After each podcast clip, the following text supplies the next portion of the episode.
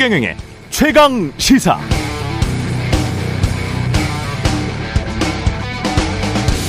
네, 지난주에 미국의 트럼프 전 대통령이 기소됐었습니다. 관련 기사들을 읽다가 우리와 다른 두 가지 점에 두 가지 점에 주목하게 됐습니다.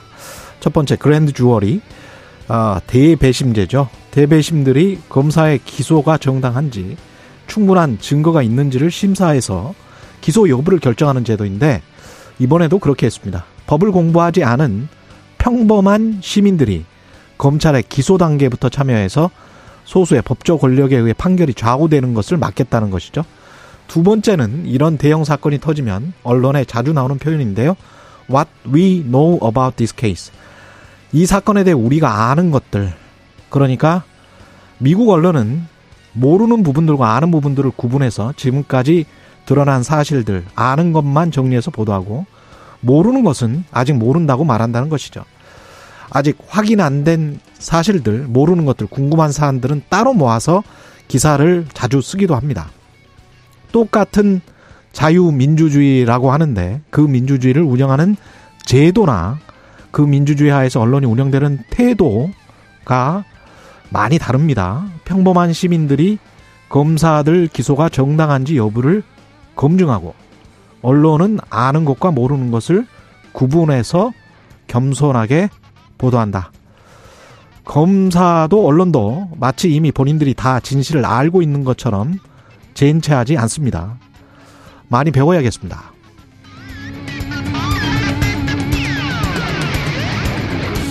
네, 안녕하십니까. 4월 3일 세상에 이익이 되는 방송 최경령의 최강시사 출발합니다. 저는 KBS 최경령 기자고요.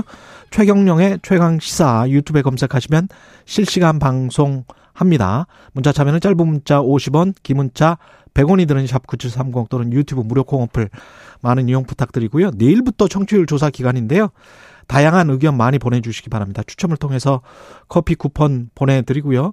그중 베스트 의견 주시는 두 분께 두 분께 치킨 쿠폰 보내드리겠습니다. 커피 쿠폰은 기본이고, 예, 치킨 쿠폰이 이번에는 있습니다. 예. 그리고 전화 오면 최경련의 최강식사 잘 듣고 있다. 이 말씀도 부탁드립니다. 오늘 최강식사에서는 국민의힘 원내대표 주자인 김학용 의원 만나보고요. 정치 먼데이, 예, 최재성 전 청와대 정무수석, 그리고 경제합시다 준비되어 있습니다.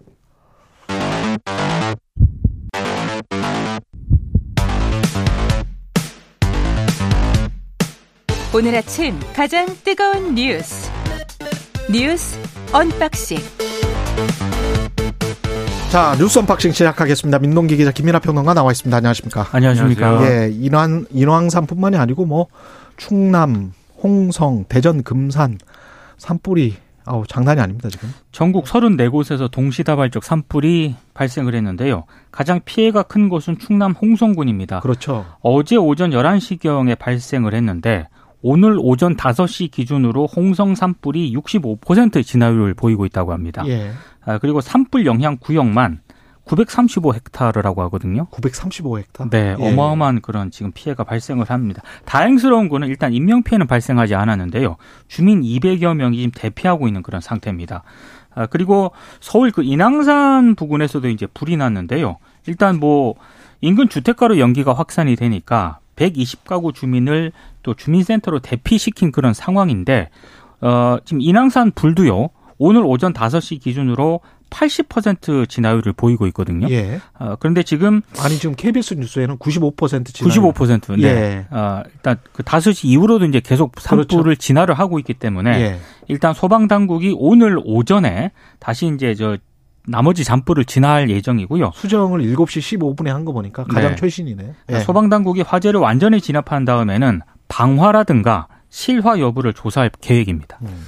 그러니까 날씨가 건조하고 지금 산불이 계속 일어날 일어나기에 딱 좋은 그런 환경이 조성돼 있다라고 계속 이제 전문가들이 그리고 또 기상 당국이 소방 당국이 얘기를 하는 거거든요. 그렇기 때문에 불씨를 다룰 때 각별한 주의가 필요한 거에 더해서 아예 그 불을 밖에서 피우지 않는 것이 굉장히 그렇죠. 필요합니다. 이게 그 이 도시에서 생활하는 사람들의 경우에는 뭐 밖에서 불을 피우고 이런 것이 익숙치 않지만 좀 농촌과 좀 인접해 있다든지 또는 음. 뭐 예를 들면 뭐 등산을 하신, 하신다든지 뭐 이런 분들의 경우에는 근데 요새 등산하면서 담배 피고 그러는 사람들은 거의 없거든요. 그렇죠. 그런 제가 보기에는 거의. 없어요. 예. 그리고 이게 이제 농촌의 경우에는 아무래도 이제 그이 쓰레기를 태운다든지 뭐 이런 일들을 하는 경우들이 있어서 예. 그런 것들이 이제 바로 이제 화재로 이어지는 경우들이 지금 많은 겁니다. 그리고 문제는 이제 이렇게 좀이 화재에 어떤 책임이 있을 경우에는 그것을 고의로 불을 질렀든지 아니면 실수로 불을 질렀든지 그것은 큰 어떤 책임을 지게 돼 있어요. 또 그렇죠. 그게 그 불을 지르는 행위가 뭐 나빠서 그렇다 이런 것도 있지만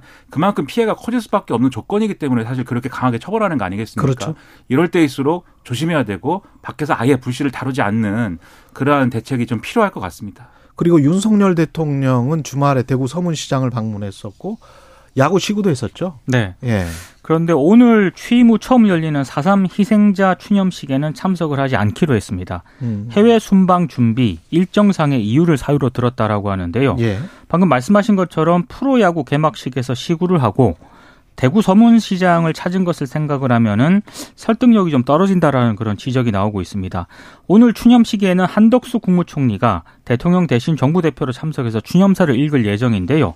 대통령실 핵심 관계자가 어제 기자들에게 이런 얘기를 했다고 하네요. 지난해 당선인 신분으로 참석을 했고 같은 행사에 매년 가는 게 적당한지는 늘 행사를 기획하면서 고민이 있었다. 올해는 총리가 가는 게 적정하다고 본 것이다. 이렇게 얘기를 했습니다. 아, 국민의힘 김기현 대표와 주호영 원내대표도 모두 불참을 합니다. 당내 일정이 많아서라는 게 이유라고 하는데요. 예. 오늘 한국일보는 이 국민의힘 지도부가 국제 박람회 기구 실사단의 국회 방문을 이유로 들었다라고 보도를 하고 있습니다. 여당에서 누가 참석을 하느냐? 김병민 최고위원, 이철규 사무총장, 박대출 정책위 의장이 참석을 하는데요. 대표는 가지 않고. 그렇습니다. 일단 제주 4.3 추념식은 매년 그 4월 3일에 하지 않습니까? 예. 그래서 참석을 하려면은 사전에 이제 조정이 가능한 그런 부분인데 그래서 일부 언론 같은 경우에는 대통령실과 여당이 추념식에 참석하는 인사들의 좀 급을 낮추려고 의도적으로 이러는 것 아니냐 이렇게 지금 의혹까지 제기를 하고 있는 그런 상황인데요. 어, 좀 대비되는 것은 당내 비윤계인 그 천아 용인 있지 않습니까? 그렇죠. 아, 이분들은 이번에 제주에서 전당대회 후에 첫 공동 행동, 행동에 나서는데 음. 4.3 희생자들을 추념을 하고 유족들과도 만날 계획입니다. 그러니까 이게 전반적으로 이제 흐름이 이상한 흐름입니다. 이게 지금 말씀하신 대로 4.3은 정해져 있는 거잖아요. 날짜가. 그렇죠. 근데 국민들 입장에서는 당연히 우선순위가 뭐야 이렇게 생각할 수밖에 없어요. 서문시장하고 프로야구 개막식 시구가 먼저인 것이냐. 물론 일정이 겹치는 건 아니지만 그거는 사실 수행을 했는데 4.3 추념식은 대통령이 안 간다라고 했을 때 뭐가 우선이냐 이 질문이 안 나올 수가 없는 것이고 그리고 지금 뭐 매년 가느냐 뭐 이렇게 대통령실이 얘기하고 있는데 매우 부적절한 대응입니다. 그렇죠. 특히 특히 올해 같은 경우에는 가야 됩니다 대통령 왜냐하면 맞아요. 올해는 특히 그래요. 지금 네. 4.3과 관련된 아주 그 악선동들이 지금 대, 이 제주에서부터 해가지고 구구 단체들이 뭐 시위하고 있고 현수막 걸고 있고 그렇죠. 그리고 김광동 뉴라이트 성향의 이게 진실 화해위원회를 위한 과거사 정리위원회 위원장이잖아요. 네. 제주 사상과 관련해서 공산주의 세력이 벌인 무장투쟁이자 반란이다. 태영호 의원도 김일성 지시에 의해 촉발됐다. 이걸 사실 전당대회 최고위원 후보로 하면서 그렇게 해서 구구 세력을 결집시켜서 최고위원이 됐단 말이죠. 그러면 대통령은 그거는 일탈적인 것이고 일탈적인 말이고 나는 전혀 다르게 생각한다라는 확고한 메시지를 주면 보수적인 지지자들에게도 아 우리는 역시 건전 보수 대통령은 건전 보수구나 이런 어떤 메시지를 줄 수가 있는데 같이 묻어가는 것처럼 안 가버리면 그럼 좀 이상한 메시지를 네, 줄 수가 있단 말이죠. 다른 걸 다 떠나서요. 지난해 당선인 신분으로 예 윤석열 대통령이 한 얘기가 있습니다. 4.3 희생자들과 유가족분들의 온전한 명예 회복을 위해서 노력을 하겠다. 이렇게 얘기를 한 게 있거든요. 예. 그러니까 그런 걸 감안했을 때 이번에 불참하는 것은 상당히 그러니까요. 논란을 좀 불러일으킬 수밖에 그래서 없습니다. 이게 누구 눈치 보는 거냐 이 얘기 나올 수밖에 없어요. 그러니까 대통령이 이런 때 가서 지금 말씀해 주신 대로 이런 때 가서 확실히 보여줘야 지금 이렇게 악선동하는 사람들도 움츠러들 거 아닙니까? 그래야 그렇죠. 아, 대통령이 저렇게 하는데 어 우리가 이렇게 하는 건 아니다 이렇게 될 거 아닙니까? 그렇죠. 근데 오히려 지금 안 가버리면 이 사람들한테 명분 주고 더 그러면 더 그럴 거 아니에요 지금. 그렇죠. 그래서 그런 점에 상당히 우려가 되고 더군다나 이게 그런 거 이제 당위와 명분의 차원에서 그렇다면 이게 지금 행보가 너무 대통령이 지금 움츠러드는 거 아니냐 이런 지적들이 지금 내부에서도 있는 거예요. 왜냐하면 좀 지금 총선 앞두고 여러 가지로 정책적으로 노선적으로 좀 뻗어나가야 되는데 확장적으로 뻗어나가야 되는데 지금 대구 가서 이제 시구하고 뭐 이런 것도 그렇고 잠실구장에서 시구를 했다라면 또 다른 의미가 되는 거죠. 그렇죠. 사실은. 그렇죠. 그 대통령이 삼성 팬입니까? 근데 그 뭐 두산 팬 아니냐 뭐 이런 얘기도 있고 그게 그러니까 그게 맞냐 이런 거예요. 그런데 자꾸 이렇게 보수적 지지층만 우선 챙긴다라는 뉘앙스처럼 비춰지니까 그러니까 이게 여러모로 얘기가 나오지 않습니까? 그러면은 이런 신호는 굉장히 안, 이 국가 사회적으로도 안 좋고 또 정권의 차원에서도 안 좋기 때문에 방향을 지금 바꿔야 된다. 이렇게 가면 안 된다. 이런 지적을 좀, 어, 좀 새겨 듣는 게 필요하지 않을까 생각합니다. 예. 그리고 민주당은 후쿠시마 원자력 발전소를 방문하기로 했습니까? 일단 추진을 하겠다라고 밝혔는데요. 아, 오늘 최고위원 회의에서 후쿠시마 오염수 방출 저지 대응단의 일본 방문을 결정할 계획입니다. 그러니까 오늘 회의를 통해서 결정을 하는데요. 일단 예정은 6일에서 8일 후쿠시마를 방문을 해서 오염수 방출에 반대하는 어민들 있지 않습니까? 현지 어민들, 예, 일본인들, 시민, 일본인 시민사회단체와 만나는 일정을 추진을 한다는 거고요. 가능하다면 후쿠시마 원전과 도쿄전력 방문도 검토를 하고 있습니다. 일단 국민의힘은 이번 방문 목적을 괴담 유포라고 규정을 하고 있습니다. 일단 뭐 강민국 수석 대변인이 논평을 냈는데요. 민주당이 강제 동원 해법에 대한 죽창가에 국민 관심이 떨어지니 이제 주특기인 괴담 유포에 나서는 것이다. 민주당이 방사능 괴담을 유포하는 목적은 국론 분열이라고 일단 지적을 하고 있는 상황입니다. 예. 저는 이 부분에 대해서 민주당이 야당으로서 문제 제기하고 대통령이 어떤 생각을 갖고 있는지 무슨 발언을 했는지를 밝혀라라고 주장하는 거는 뭐 충분히 있을 수 있고 그거를 해야 된다고 생각을 하지만 이게 일본에 현재 가가지고 이 거기에 반대하는 시민단체들을 직접 만나가지고 이 그것을 밝혀낼 수 있는 것이냐 그건 상당히 의문인 거고요. 그러니까 원전하고 도쿄전력을 좀 방문해서 시료라도 좀 보고 그래야 될 것 같은데. 직접 방문해가지고 네. 이 시료를 시료를 그럼 보여주는 것인지 그러면 도쿄전력은 그거가 쉽지가 않을 거예요. 그렇죠. 일본 정부에서 네. 반대할 겁니다. 그렇죠. 네. 야당 의원들이 가서 그것이 가능한지 이런 것들이 좀 의문이어서 음. 이런 방식보다는 또 우리가 원래 이런 이, 이 문제에 대해서 문제 제기를 하고 있는 다른 시민 단체도 있고 또 지금까지 정부가 대응해 온 이제 뭐 정부에서 이 관련돼서 소송하고 이런 데서 대응해 온 그런 것들이 있는 거잖아요. 그런 방향으로 문제를 푸는 게 훨씬 더 생산적이지 않나 이런 생각은 들어서 좀 이런 행보에 대해서는 한 번 더 이 여러 가지 쓴소리를 한번 들어봤으면 좋겠다 이런 생각입니다. 이 오염수와 관련해서는 원희룡 전 지사 지금 현재는 국토교통부 장관입니다만은 원희룡 제주도 전 지사 같은 경우는 오염수가 한 방울도 제주 해역에 들어오는 일은 없도록 하겠다 이런 이야기를 했었거든요. 네. 그러니까 관련해서 그러니까 야권이 되면 그때는 또 야권이었단 말이죠. 야권이 되면 그런 말을 하는 것이고 지금도 민주당도 야권이기 때문에 어떻게 강력하게 투쟁을 하는 거 아닌가 그런 생각도 들고요. 예. 근데 후쿠시마 오염수를 방류하는 것 그것과 우리가 한일 수산물을 수산물을 들여오는 것 이거는 또 전혀 다른 문제란 말이죠. 그렇죠. 예. 그리고 그거는 좀 대응해서 구분해 가지고 어, 살펴봐야 되겠습니다. 그러니까 그 오염수 방류하는 거에 지금 말씀하신 것 중에 이제 후쿠시마 수산물의 경우에는 그러니까 오염수 방류에 효과나 이런 것들하고는 연결이 돼 있기 때문에 그런 부분을 보고 싶다는 생각은 있을 수 있어요. 근데 그게 이제 지금 말씀하신 대로 음. 가서 확인할 수 있는 것이냐의 부분. 음. 그러니까 그게 분리돼야 된다고 보는 게 가서 결국 확인하는 거는 오염수의 오염 이런 것들이고 수산물을 어떻게 우리나라에 들어올 거냐는 다른 정책적인 맥락이란 말이죠. 그 맞아요. 그러니까 이게, 이게 한일 간의 관계죠. 그건. 그렇죠. 예. 물리적으로는 연결돼 있을지 모르지만은 문제 제기를 하는 이 짚어야 되는 지점 자체가 지금 다르기 때문에 그런 부분을 같이 판단할 필요가 있다는 사실 겁니다. 정부가 이건 국민들의 의혹에 대해서 해소를 그렇죠. 시켜줄 의무가 그렇죠. 있는 겁니다. 예. 예. 그리고 직접 정부가 그 보자 대통령이 그런 이야기를 했었잖아요. 맞습니다. 우리 네. 전문가가 참여해가지고 네. 직접 확인하고 과학적으로 검증한 다음에 결정을 하겠다.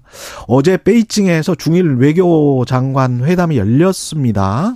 3년 4개월 만에 이제 일본 외무상의 중국 방문이 이루어졌거든요.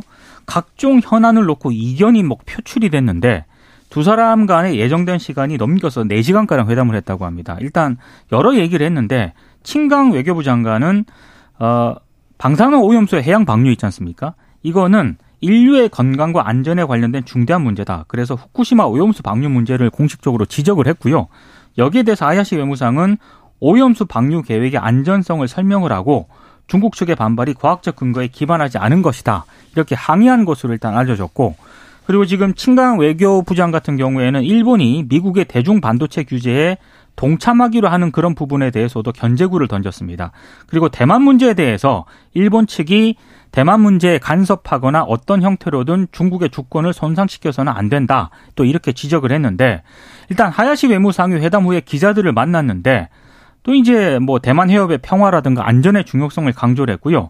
센카쿠 열도를 포함해서 동중국해 정세에 대해서도 심각한 우려를 전달했다라고 밝혔는데 양측이 현안을 놓고 이제 사사건건 부딪혔기 때문에 실질적인 관계 개선이 얼마나 될지에 대해서는 좀 미지수이긴 합니다만 지금 중국 외교부는 두 사람이 한중일 협력하고요. 한반도 정세라든가 유엔 안전보장 이사회 개혁과 같은 문제에 대해서도 의견을 교환했다라고 밝혔는데 예. 구체적인 대화 내용은 공개를 하지 않았습니다.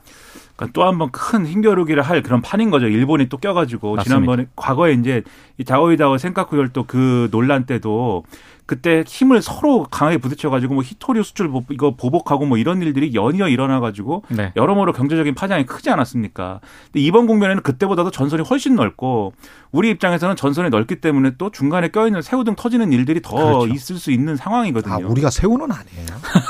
아주 큰 새우, 네. 네 상당히 상당히 참치로 아주 참. 그, 그쪽들이 네. 고래라면 우리는 상어 정도는 됩니다. 아, 상어 정도. 네, 사이즈가 그 정도는 됩니다. 상어 이빨 하나 부러질 수 있는. 너무 너무 이렇게 낮출 필요는 없을 것 같아요. 이제 예. 속담이니까 예, 네, 속담인가요? 네, 뭐 예. 그런 거니까. 고래 싸움의 상어는 네, 상어는 어떠, 어떻게 하는지. 네, 네. 확실히 상어가 고래에 비하면 작긴 합니다. 또 작긴, 고래는 고래는 작기는 하지만 또 민첩하고 또 그렇죠. 잘할 수도 있죠. 그렇죠. 이가 셀 수도 있으니까. 그래서 이빨이 날카롭습니다. 예. 이빨이 하나 정도 부러질 수가 있기 때문에 이거를 아무튼 잘 또 우리가 헤쳐나가야 되는데 음. 외교안보적으로 지금 뭐 이 관계자 이 담당하셔야 될 분들이 막 그만두고 이래가지고 좀 혼란을 조기에 수습하는 게 필요할 것 같습니다. 지금 국제 정세는 아주 미묘하게 돌아가고 있기 때문에요. 최경령의 최강시사에서 그 문제는 아주 면밀하게 찾아보도록 하겠습니다. 그래서 많이 소식을 전해드리도록 하겠고요. 정강훈 어, 씨하고 홍준표 시장하고 설전이 이게 무슨 내용이죠? 그러니까 정광훈 씨가요. 예. 지난달 29일 한 유튜브 채널에 출연을 해서 홍준표 대구시장을 향해서 굉장히 좀 거친 표현을 썼습니다. 이 방송에서는 부적절하기 때문에 언급을 하지 않겠습니다만. 왜?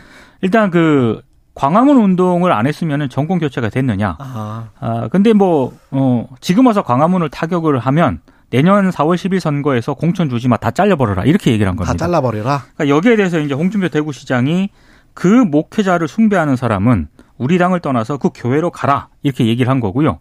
어, 여기에 대해서 이제 또 뭐 정광 목사가 이제 이렇게 거칠게 반응을 하다 보니까 아, 정광훈 목사, 정광훈 씨에 대해서 이 발언한 것에 대해서 홍준표 대구시장이 또 이렇게 반박을 했는데 그 광화문 집회 참석한 거 있지 않습니까? 예. 이거는 이재호 전 의원이 당시 문재인 다도 집회니까 한 번만 연설해 달라고 해서 간 것이지 그 목회자로부터 부탁을 받거나 그 목회자 보고 간 게 아니다. 또 이렇게 반박을 하기도 했거든요. 그러니까 산모 그때도 그랬다라고 합니다. 아, 입에서 욕설이 서슴없이 나오는 걸 보고 대단히 자신도 놀랐다라고 반박을 하고 있습니다.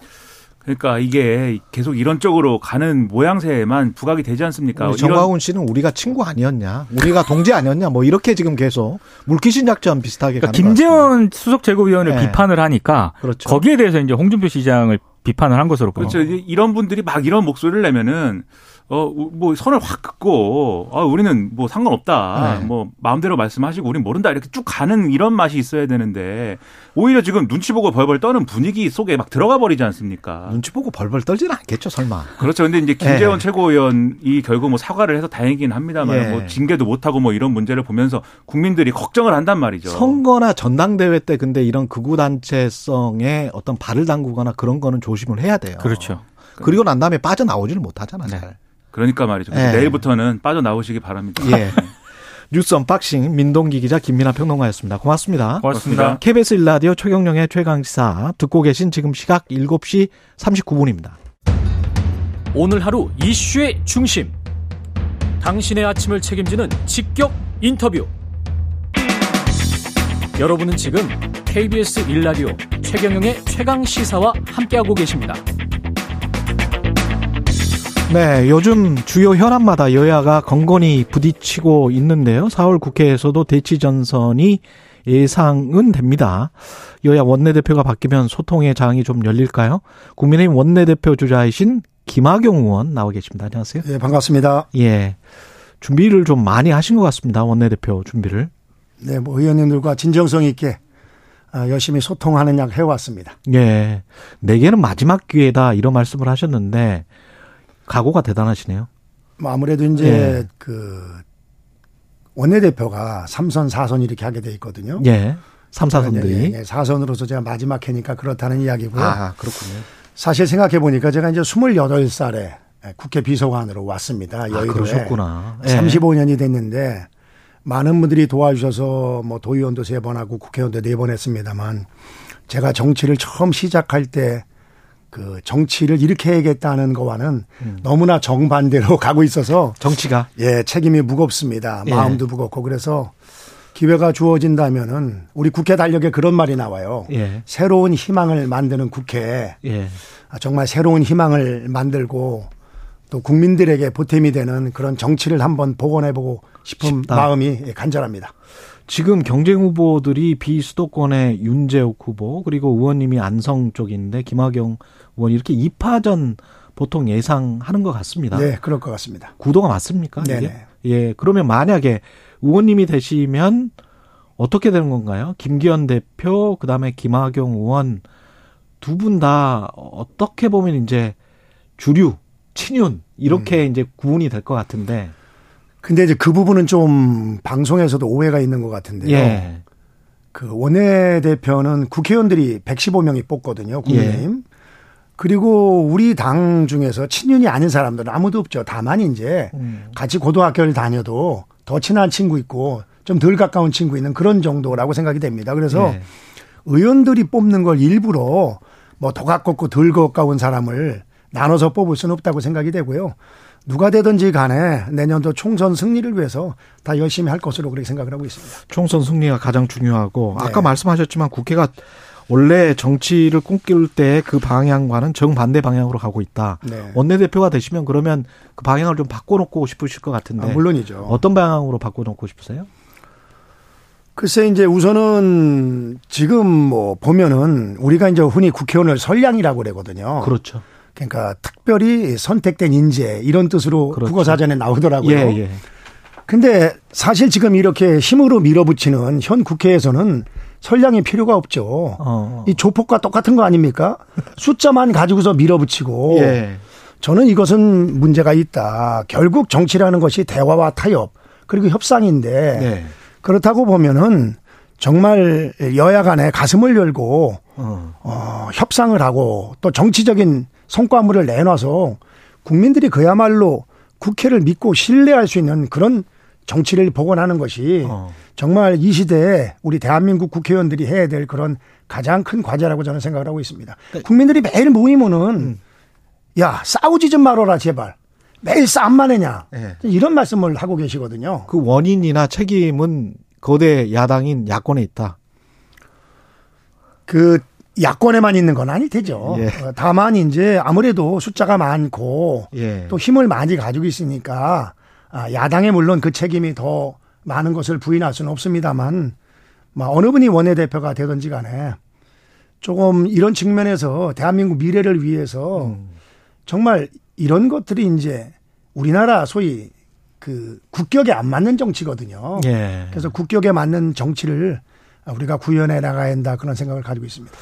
그리고 수도권 원내대표론과 그다음에 대구 윤재옥 의원 같은 경우는 어 수도권 총선 결과가 수도권 원내대표가 있었지만 20대 총선 때 총선 결과가 안 좋았다 이렇게 이야기하면서 TK 출신 현역 의원이 없는 거 아니야 지금 현 지도부에 근데 뭐 그게 예. 수도권이 다 TK가 중요한 건 아니고요. 예. 그 사람의 능력이 우선 가장 중요하고요. 능력이 다만 이제 한 가지 이런 건 있죠. 뭐 어느 지역 사람이 맡아서 더 나오고 덜 나오는 거를 객관적인 수치를 표현하는 것이 현실적으로 어렵다고 보고요. case by case죠. 예 다만 이제 한 가지 우리 국민의힘이 소위 전국 정당을 지향하는 정당에서 가장 많은 의석수가 있는 그 수도권에서 원내대표가 나온다면은 그야말로다가 전국 정당으로 해서 상징성은 분명히 저는 있다. 있다고 어, 생각이 되고 지금 아무래도 이제 특정 지역에 치우쳐 있어서 그런 것에 대한 국민들의 또 우려가 있거든요. 예. 그것을 불식시키는 데는 도움이 되리라고 생각을 하고 있습니다. 그러면 수도권 사선인 윤상현 의원 같은 경우는 어떻게 보십니까? 출마 가능성이랄지 당선 가능성이 있을까요? 글쎄 뭐 제가 이야기하기는 어렵지만 예. 아직까지 안 하는 걸 봐서는 안 나온다고 보는 게 맞을 것 같죠. 네. 아, 아직까지 안 하는 거 봐서는 네네. 안 나오는 게 맞는 것 같다. 네네. 근데 윤상현 의원이 최강시사에 출연해서 이런 말을 했단 말이죠. 그러니까 지금 당내 주류 세력, 뭐 다 친윤이라고 말씀을 하셨습니다만은 이제 윤석열 대통령과 아주 가까운 분들이 당내 주류 세력이라고 규정을 한다면 그분들이 다 지도부가 되면 총선 필패다.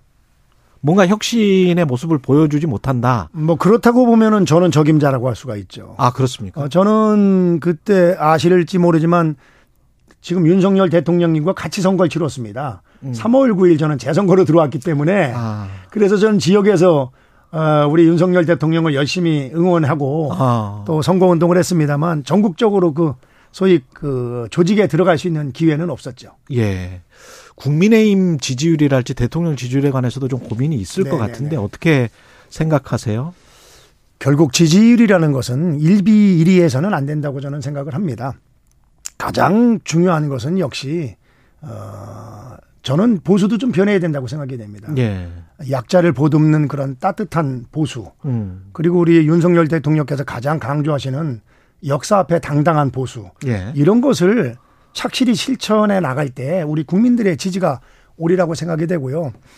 한 가지 이제 분명한 것은 그 내년도 총선의 캐스팅 보드를 소위 2030 세대가 가지고 있는 것은 좀 분명하다고 생각이 됩니다. 그래서. 선거를 위해서도 그렇습니다만은 실질적으로 이 미래 세대를 위해서 우리가 희망을 주시는 그런 정책들을 많이 만들어내고 또 그리고 그 3대 연극 3대 개혁도 우리가 착실하게 추진해서 어, 미래 세대에게 희망을 줄 수 있는 정책들을 우리가 지속적으로다가 내준다면은 2030 세대들이 아마 우리 국민의힘을 선택할 수 있지 않을까 그런 믿음을 가져봅니다. 박수영 의원이 여의도 연구원장인데 네네. 지금 한동훈 차출론 한동훈이 셀럽을 넘어서 영웅으로 될 수도 있다.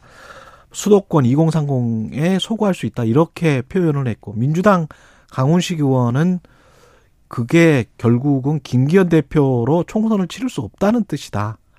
얼굴 마담을 한동훈으로 가지고 가는 거다. 뭐 이렇게 평가를 하더라고요. 어떻게 보십니까?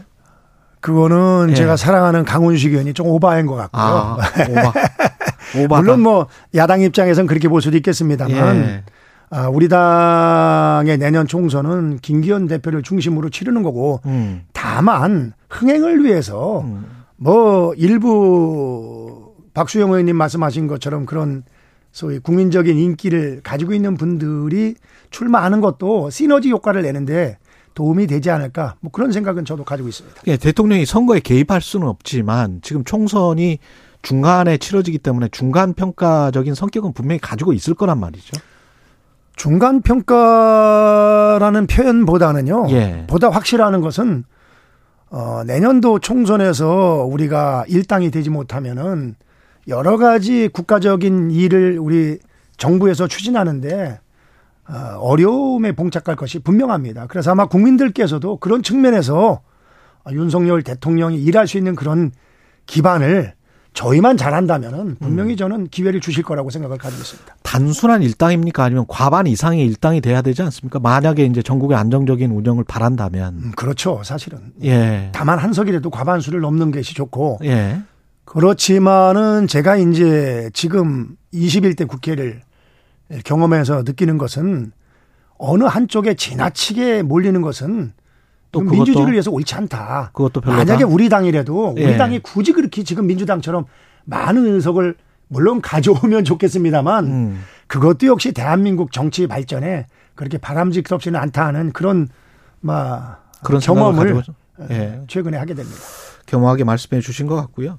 심평 변호사는 윤석열 정부가 위험한 선택을 하고 있다. 한일 정상회담 이후에 좀 국민들 민심이 별로 안 좋은 거는 느끼시잖아요.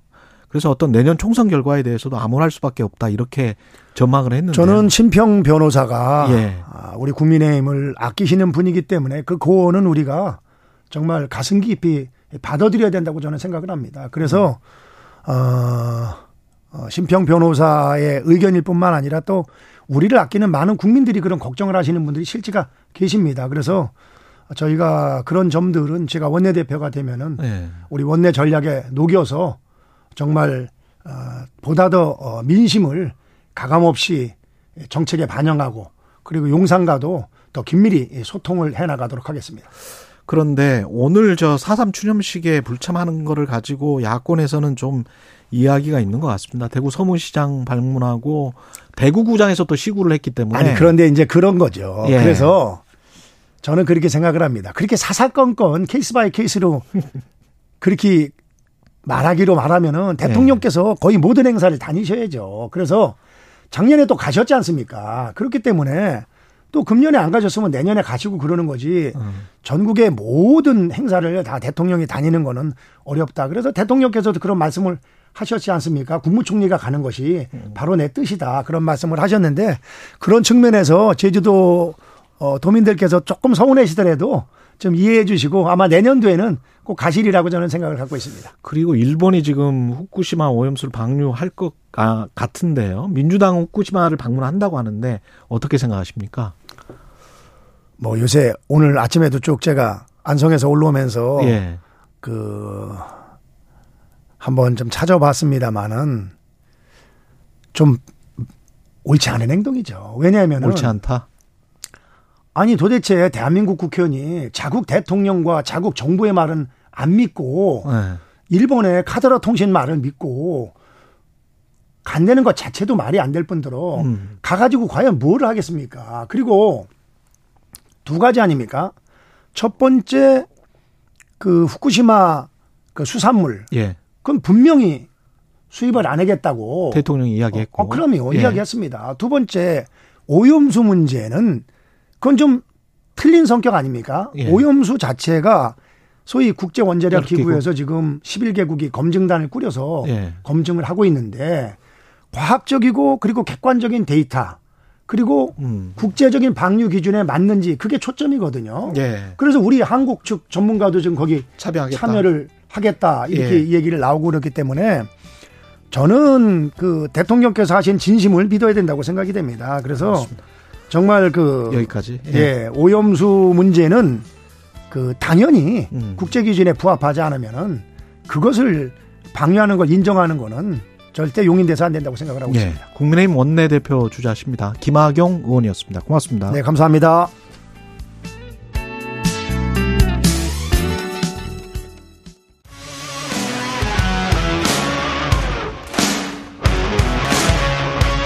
오늘 하루 이슈의 중심 최경영의 최강 시사.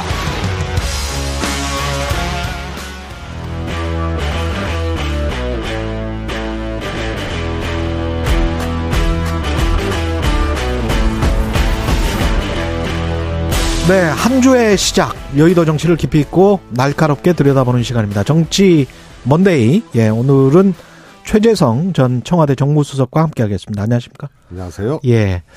한일 정상회담 관련해서 뭐 무수한 보도가 쏟아지고 있는데 윤석열 대통령은 이게 이제 가장 큰 이유였던 것 같기도 합니다.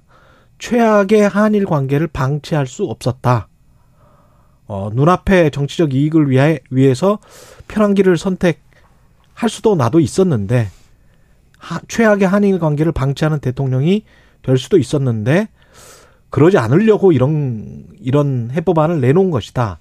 뭐, 이, 이런 것 같습니다. 이게 지금 주요 의도라고 이야기를 하는 것 같은데, 당시에 국회의원이셨죠. 이 문재인 정부 당시에, 2019년 당시에. 그렇습니다. 예. 그렇죠.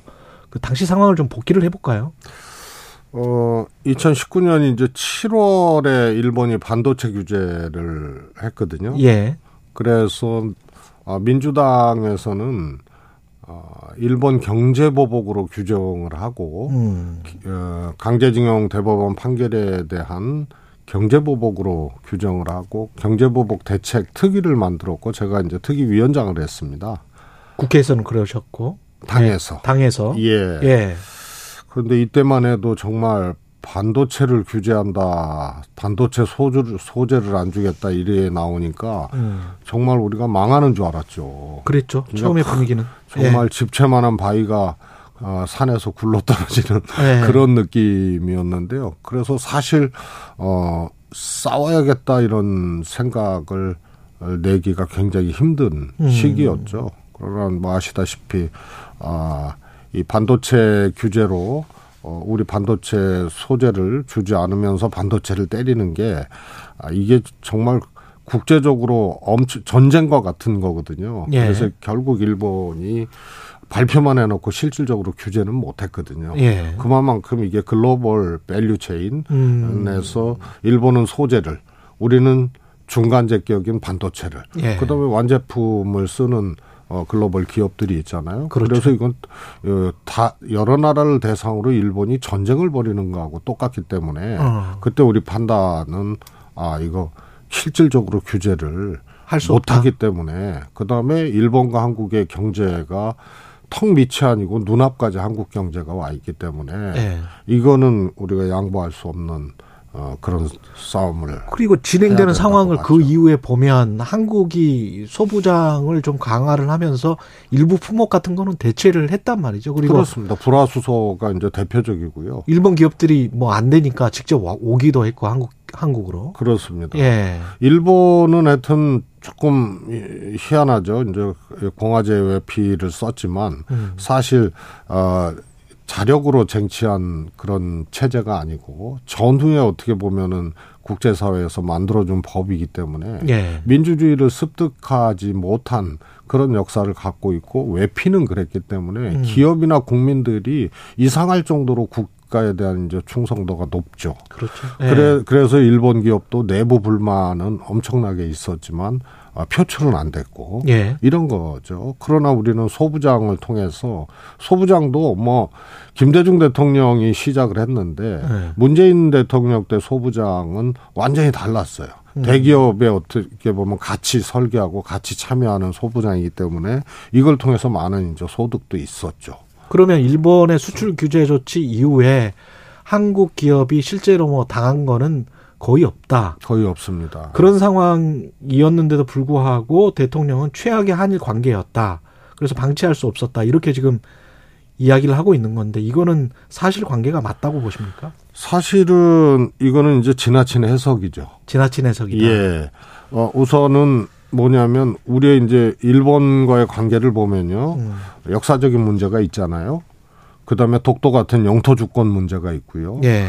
그다음에 강제징용과 같은 어, 어떻게 보면 개인 청구권, 다시 네. 말해서 이제 국민 기본권의 문제가 있고요.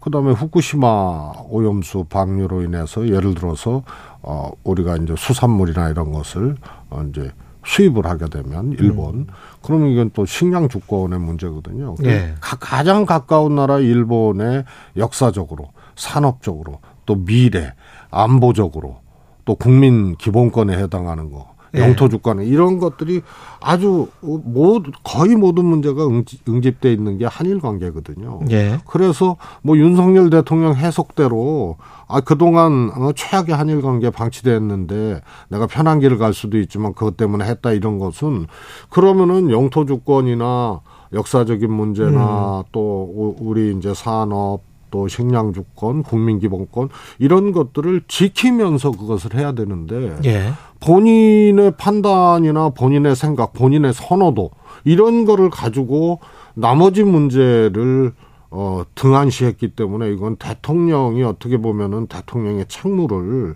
이런 말로 어, 사실은 피해가거나 다 하지 못한 거죠. 그때 강제동원 해법 해법안이 대법원에서 판결이 나왔을 때 당시에 문재인 정부도 분명히 당황했을 거란 말이죠. 그러면 물밑 협상 같은 걸 혹시 정무 수석이셨기 때문에 진행을 했습니까 당시 정부에서? 이렇게 이제 두 시기로 나눠서 보는 게 좋을 것 같습니다. 예. 아, 2018년 10월에 우리 대법원에 판결이 나왔잖아요. 예. 그리고 이듬해 일본 7월이 19년 7월에 반도체 규제를 하고요. 음. 우리는 9월에 WTO 제소를 합니다. 이거 100% 이기거든요. 예. 국제 무역 구범을 일본이 침해하기 때문에 침해했기 때문에 그리고 그 뒤에 일본이 화이트리스트 배제를 그랬죠. 합니다. 예. 그리고 우리는 또 지소미아로 또 그렇죠. 맞대응을 했습니다. 지소미아 유해. 네, 네. 예. 이런 과정이기 때문에 앞에는 대법원 판결 그러니까 일본이 이것을 정치적인 문제로 끌고 들어와서 경제 보복으로 이렇게 하게 되고 우리는 여기에 대해서 또 대응해야 되고 이 시기가 아 2000한 19년 말까지 계속됩니다. 예. 그리고 2020년 음 이제 들어와서는 우리가 국제사회에 음. 아주 공개적으로 그리고 또 일본에 아주 공개적으로 혹은 비공식적으로 어 양국 간의 문제를 풀어보자라고 메시지를 던집니다. 음.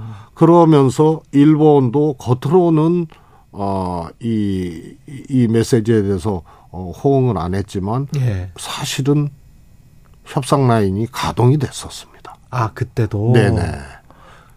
그렇게 가동이 될 때 이렇게 이제 두 시기로 좀 나눠볼 필요가 있습니다. 그렇군요. 2020년 이전과 2020년부터 문재인 정부가 적극적으로 어 한일 관계나 음. 강제징용 문제에 따른 여러 가지 문제들 어?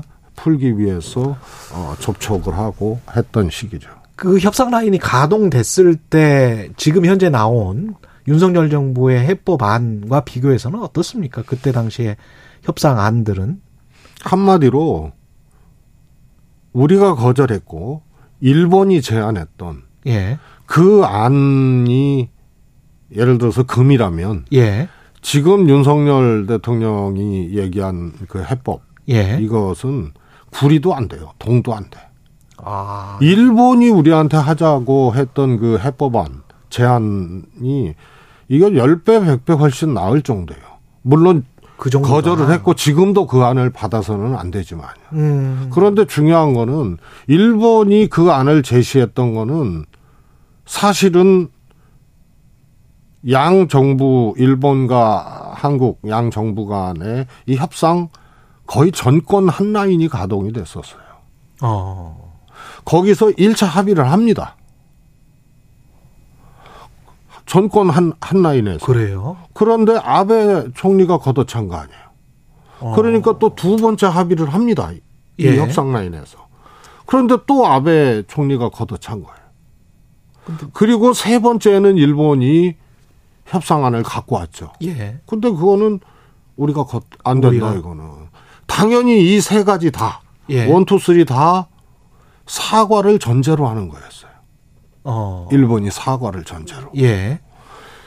그래서 첫 번째, 두 번째 협상안은 뭐 지금 윤석열 정부가 했던 거하고는 비교도 안 되는 거고 세 번째 일본이 우리가 걷어찬 거. 제시한 안도 지금 안보다 10배, 100배는 안 아니에요. 그러니까 이 정부가 말이에요. 예? 윤석열 대통령이 5년 동안 최악이었던 한일 관계를 해결하기 위해서 자기가 편한 길 가지 않고 이런 결단을 했다. 음. 이런 것은 그때 기록물이나 그런 걸 봤으면. 또 이것을 확인을 했으면 이게 굉장한 주요 사안 아닙니까? 근데 대통령실에서 그걸 보지 않았을까요? 저는 그게 의문이에요. 과거 기록. 도대체 예. 일본하고 문재인 정부에서 강제징용 문제를 포함해서 양국 간 문제를 어디까지 어떻게 했는지 이것을 기록물 혹은 인수 과정에서 확인을 했으면 이렇게 할 당사자들에게. 수가 없죠. 어. 일본이 제시한 안보다도 못한 것을 그걸 갖고 가서 결단이라고 얘기하고 플러스 알파 아니에요? 강제징용 뿐만이 아니고 예. 독도 문제도 거론이 되고 위안부 문제도 거론됐다고 일본에서 공식 브리핑을 한 거 아니에요. 음. 그래서 이거는 입이 열 개라도 할 말이 없는 결과예요. 음. 그리고 그 비교 잣대는 일본이 제시한 아니에요. 그렇군요. 근데 이 이후에 지금 방미를 앞두고 외교 안보 라인이 교체가 됐단 말이죠. 이것도 지금 어떤 상황인지를 모르겠어요. 블랙핑크 뭐 레이디 가가 이게 굉장히 마이너한 이슈일 것 같은데 그 이야기가 이제 나오면서 전체적으로 흐트러져 버린 것 같은 그런 느낌도 들고요. 이게 참 기이한 현상이죠. 예. 저는 정상적으로는 이해하기 어려운데 대, 윤 대통령이 일본 방문하기 전에 비서관 교체했잖아요. 그 다음에 이번에 또 안보실장을 교체를 하고요. 또 지난번에 아, 스위스하고 아랍에미레이트 방문하기 전에 또 부대변인 그랬죠. 교체를 했어요. 예. 통상 교체를 해야 될 필요성이 있어도 목전의 손방해교나 정상해교를 끝내고 음. 외교 라인이나 이- 이런 것을 교체를 해야 되는데 예. 가기 전에 목전에 두고 가기 전에 교체한 거는 상식적으로 이거는 있어서는 안 될 일이고 납득이 안 가는 거죠. 그러면 가기 손방 전에 교체할 수밖에 없는 엄청나게 큰 사연이 있어야 되는데 그게 뭐냐 이거죠. 그래서 실책이나 보고 누락이나 이런 것은 갔다 와서 정리를 해도 되는 문제인데 예. 가기 전에 이렇게 한다면은 제가 보기에는 이거는 외교는 특히 정상 외교는 내용과 형식이 정말 타이트하고 또 피곤할 정도로 정말 어? 이 모든 참모들 모든 시스템이 초집중을 해서 어, 이 진행하는 게 특히 정상외교인데 그렇죠. 형식에도 문제가 생기고 내용에도 문제가 생길 수밖에 없는 거예요. 뭐 한 달도 안, 안 남기고 외교 안보 라인이 교체가 되면 그게 제대로 정상회담을 준비할 수 있겠느냐 그런 말씀이시네요. 아니면은 예. 의- 의전, 형식, 또 프로그램, 또 협상해야 될 내용 음. 이런 것을 다 윤석열 대통령 개인기에 의존해야 된다는 얘기거든요. 근데.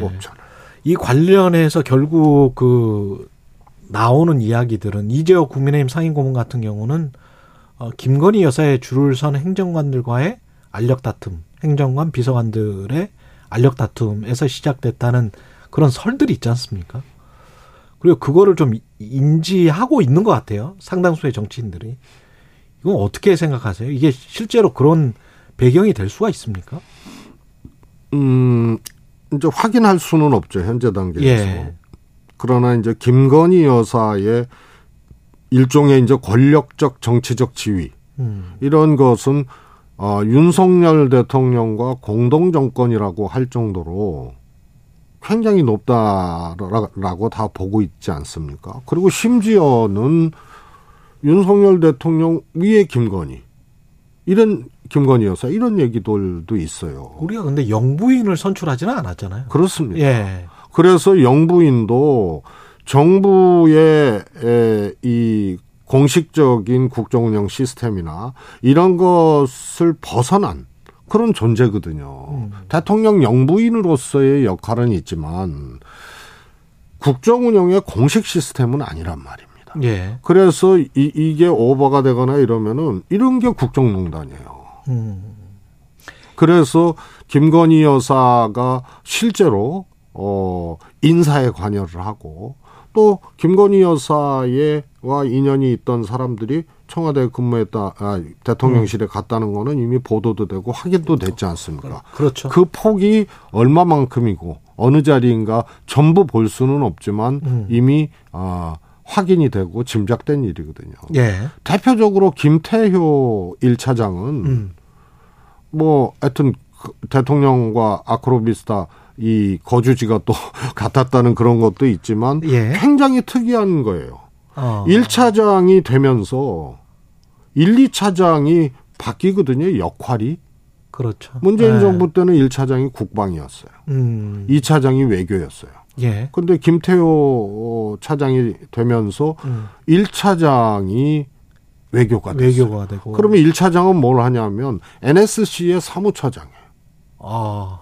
그러니까 외교와 안보까지 다 여기서 컨트롤을 하게 되는 거죠. 음. 그러니까 안보실장하고 어 충돌이 있을 수밖에 없고 음. 굳이 따지자면 안보실장은 외교 라인으로 볼 수 있고 예. 김태효 실장은 MB 때 청와대에 있었고 어떻게 보면은 이 대통령 김건희 여사하고 어 뭐라 그럴까요?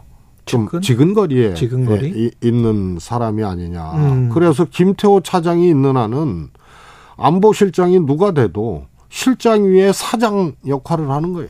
실장의 사장 역할을 할 예. 것이다.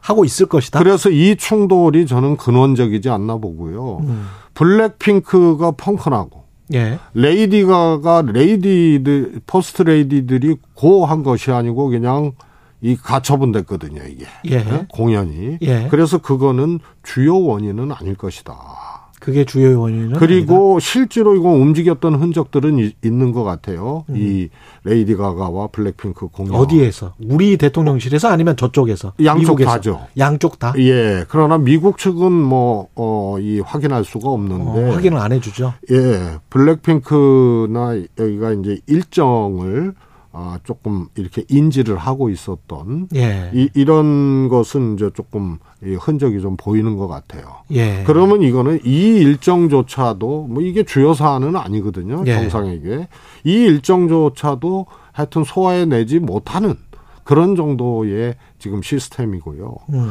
어, 교체의 근원적인 원인은 이거는 있을 수 없는 거고 공연 무산 때문에 안보실장이 고체됐다는 거는 음. 있을 수 없는 거고 아, 아까 말씀드린 아주 더 큰 의미의 아, 갈등, 음. 알력 이런 것들이 사전 교체라는 아, 그야말로 찾아보기 어려운 그런 결과를 도출하지 않았나 싶습니다. 오늘 제주에서 4.3 추념제가 있는데 대통령 안 갔단 말이죠. 지난해에는 이제 당선인 신분으로 갔었고 어떻게 생각하세요? 대구 서문시장이랄지 뭐 마침 또 대구에서 시구까지 했는데 안 가니까 조금 좀 이상하기는 합니다만은. 대통령의 일정하고 4.3하고 이렇게 바로 맞비교해서 음. 어, 또 평가를 하는 것은 그건 또 어, 저는 뭐 꼭 꼭 바람직한 거는 아니라고 보는데요. 꼭 갈 필요는 없다. 4.3을 매년 갈 가야 된다는 뭐 그런 거는 없죠. 예. 어, 그러나 한번 다녀오셨고 음. 그런데 중요한 거는 이번에 대통령이 어, 영원함을 오가면서 음. 일정을 1박 2일 일정을 매우 타이트하게 했거든요. 근데 이 일정의 테마가 분명치가 않아요. 테마가 야구장 가서 시구했죠. 서문시장 또 네 번째인가 또 가셨죠. 그리고 순천만 정원 아, 박람회. 가시고 수산인의 날 가고 예. 그다음에 뭐 또 진주에서 군항제 비공개 일정으로 했다는 음. 건데 매우 타이트한 일정을 했는데요. 여기서 왜 일, 이 일정을 하는지가 불분명해요. 민생 일정도 아니고 이 음. 시기에 그리고 이거 대통령 선거가 아니잖아요. 선거 때 보통 이렇게 하거든요. 예. 대통령의 일정과 후보의 일정은 완전히 다른 거죠. 그러네. 그럼 예. 지금 시기에 꼭 이런 거 뭐 서문시장 가고 어이 축제 가고 야구 시구하고 이 이것이 맞는 일, 일정이냐 이 시기에 무슨 메시지와 무슨 시그널을 그 대통령실 입장에서는 어떤 메시지를 주고 싶었던 걸까요? 저는 그게 잘 모르겠어요. 잘 모르겠다. 그래서 대통령이 움직인다는 거는 경제가 어려우면은 어? 산업 현장을 가거나 이런 경제 어려움에 피해를 받는 음. 어? 이런 이제 서민들이라든가 저소, 저소득층 혹은 피해 기업 예. 이런 이런 데를 가거나 어? 이, 이렇게 해야 되는데요. 지금 이 시기에 그 일정을 해야 될 이유를 저는 잘 모르겠어요. 그런데 거기에 이제 또이 4.3도 또 이제 바로 있었죠. 예. 그러니까 자- 자꾸 이제 비교를 하게 되고 이렇게 되는 거예요. 납득이 안 가는 일들이 좀 있다. 대통령 후보 일정이에요. 이거는 선거 일정이지 음. 대통령의 일정이 아니죠. 알겠습니다. 여기까지 듣겠습니다. 정치 먼데이 최재성 전 청와대 정무수석이었습니다. 고맙습니다. 감사합니다. 여러분은 지금 KBS 1라디오 최경영의 최강 시사와 함께하고 계십니다.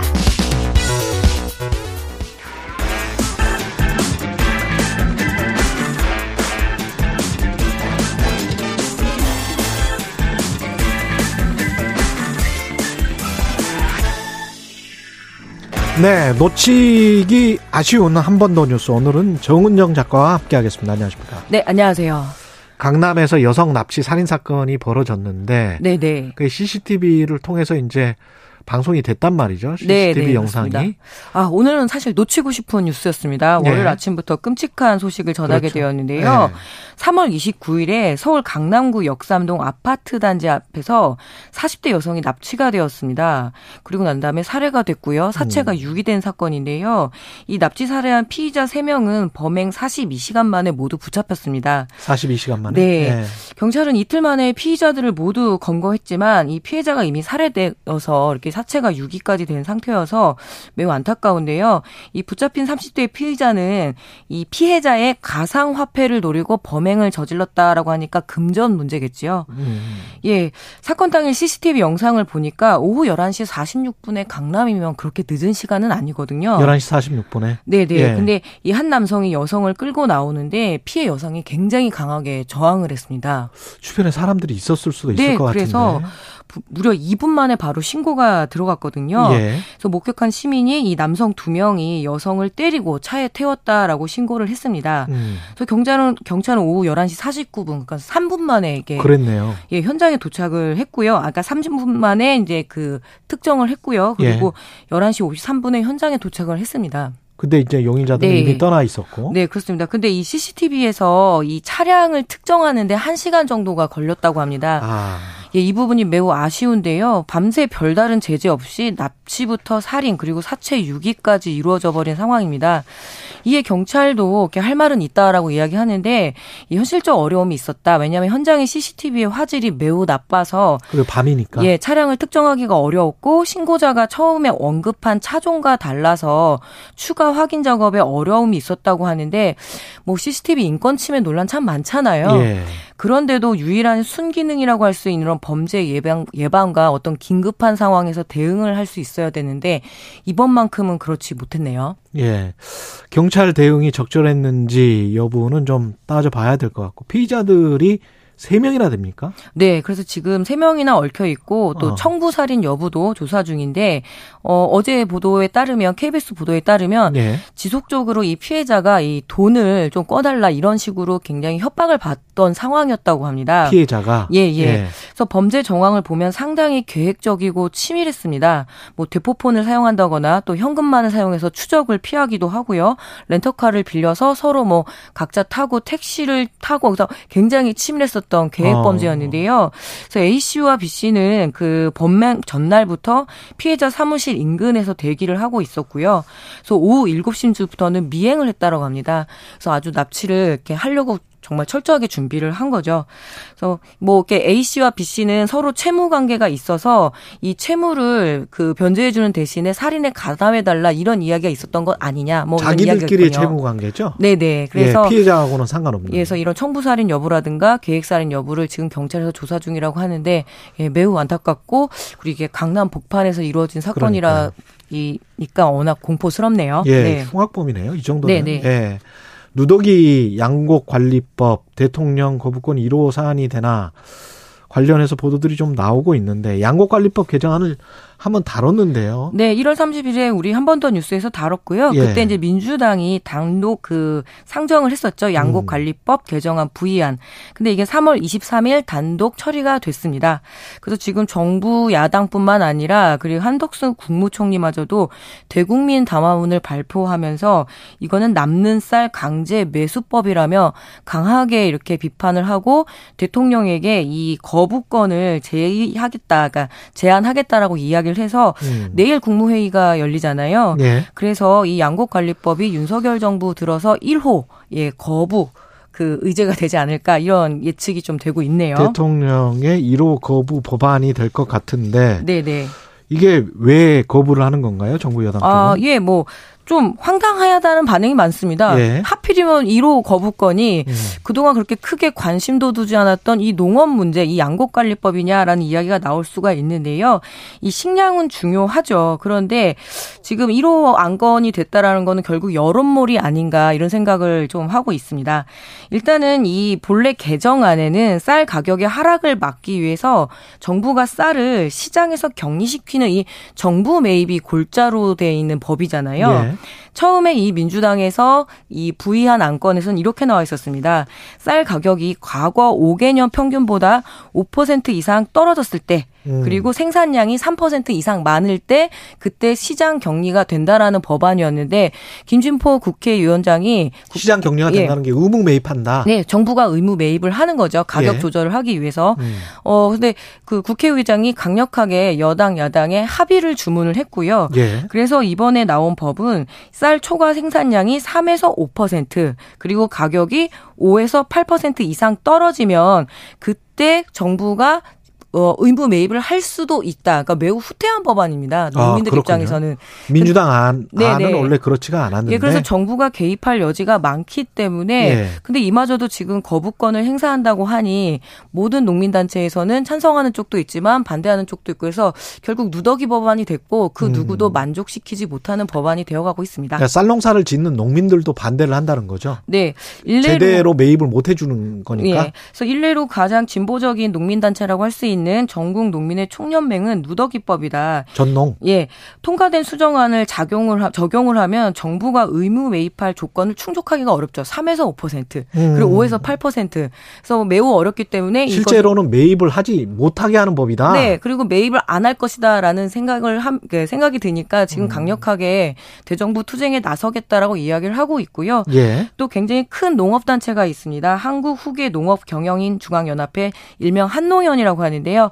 제가 한농연 지도부라고 표현을 하겠습니다. 왜냐하면 예. 내부에서도 논란이 좀 많아서요. 예. 처음부터 정부 여당과 궤를 같이 하면서 이 양곡관리법이 통과가 되게 되면은 음. 쌀농사를 짓지 않는 그 타작물 재배 농가에게 피해가 올 수도 있다 이렇게 이야기를 하고 있고요. 어떻게 피해가 올 수가 있을까요? 그러니까 그 돈이 그러니까 아주 한정된 예산이 쌀 농가에게만 가지 않느냐. 보조금이 그래서 이거는 역차별이다. 뭐 이런 얘기도 하고요. 축산단체도 그렇게 이야기를 하고 있는데요. 아, 축산단체도. 예, 솔직히 이게 농민들 사이에 좀 갈라치기 작업들이 있었고요.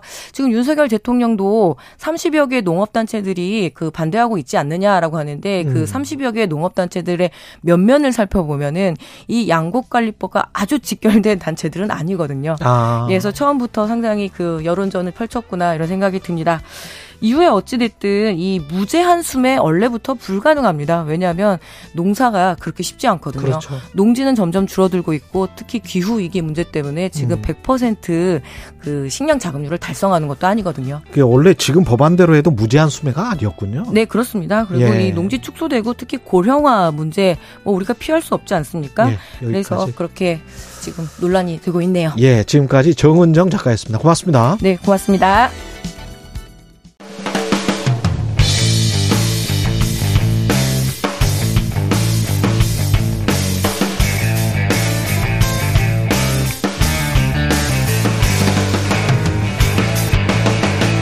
최경영의 최강 시사.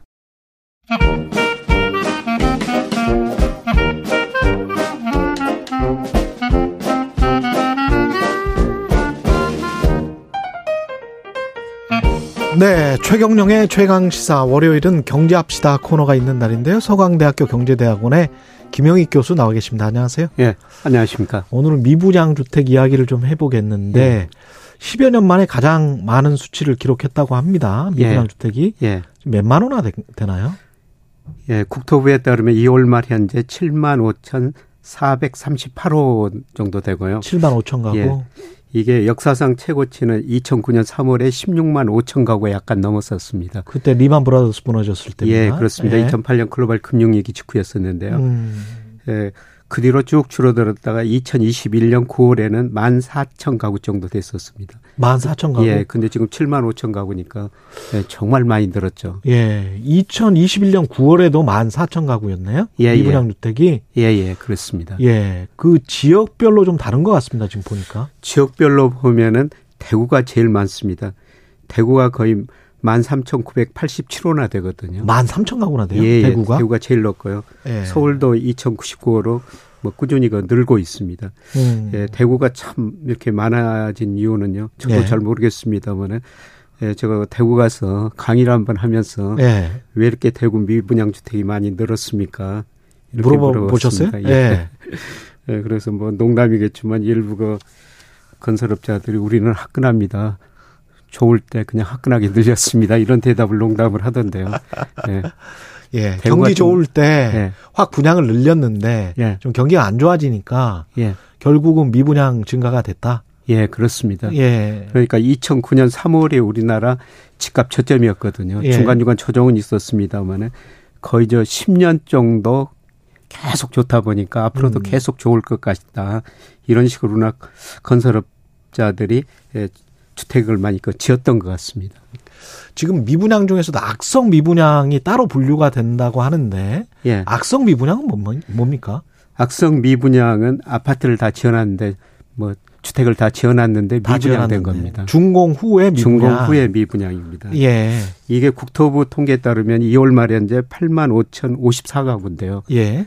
예, 그런데 신고 안 한 게 있을 거라는 겁니다. 음. 그래서 최근 그 문화일보하고 부동산 big 네, tech 기업인 플랫폼 빅테크 플러스가 조사해 보니까요. 이게 1월 말 현재 1만 7,523가구다. 국토부에서 발표된 것보다 그 두 배 이상 많다는 아, 겁니다. 국토부는 원래 8,554가구였는데 예, 예. 아까 8만이라고 말씀을 하셨는데 아, 8,554. 예, 8,554가구. 예, 예.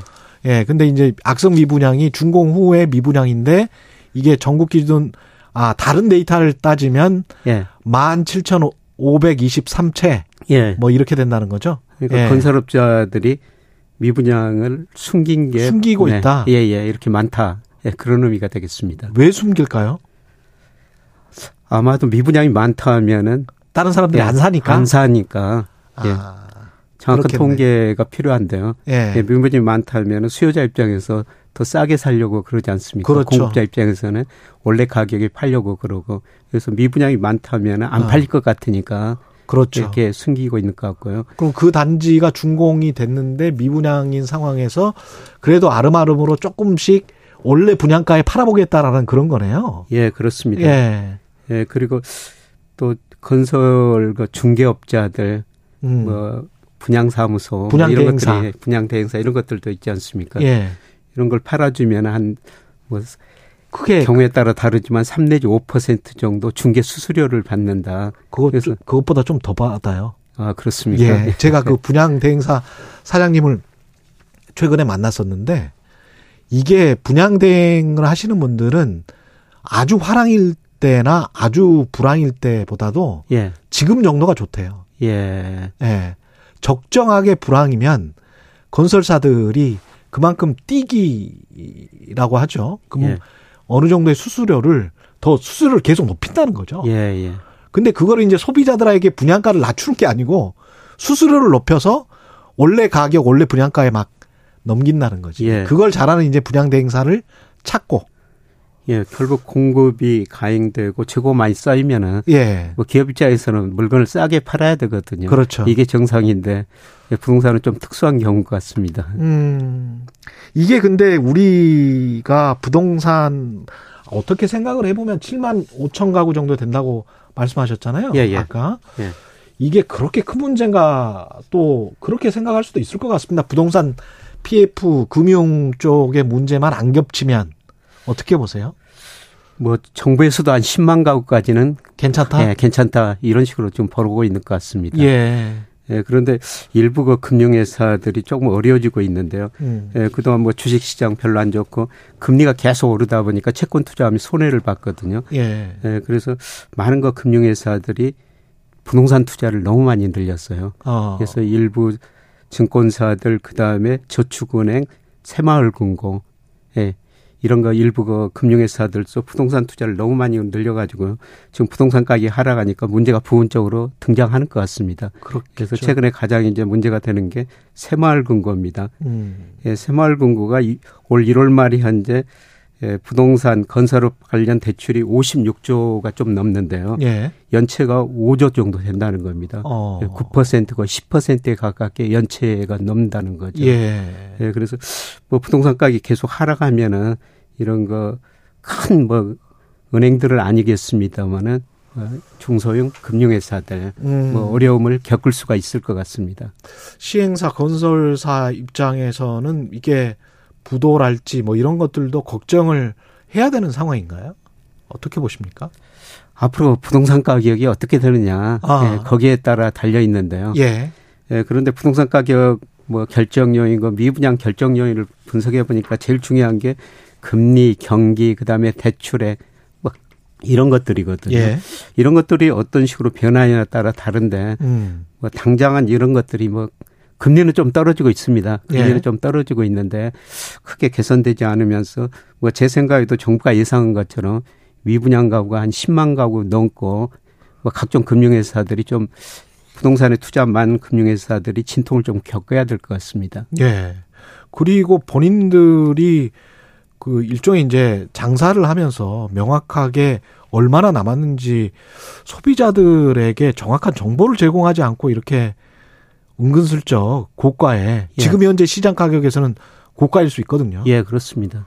그렇게 파는 거는 좀 반칙 아닙니까, 사실? 예, 그렇죠. 정보의 예. 그 비대칭성이라고 그러는데요. 수요자들한테 예, 그런 걸 좀 더 정확히 알리고 그렇죠. 합리적인 가격에 지금 초과 공급 상태니까 예. 뭐 재고를 줄이기 위해서는 결국 가격을 낮출 수밖에 없는 거거든요. 그래야지 그렇죠. 수요가 늘어나죠. 그러니까 수요가 없으면 가격을 떨어뜨려야 되는 거는 자본주의 원리인데 예, 예, 맞습니다. 거기에 저항을 하고 정부 같은 경우는 그러면은 미분양 주택을 매입한다고 했다가 약간 조금 미적 거리는 것 같기는 합니다만은 그런 것도 정부가 좀 생각을 해서 그런 걸까요?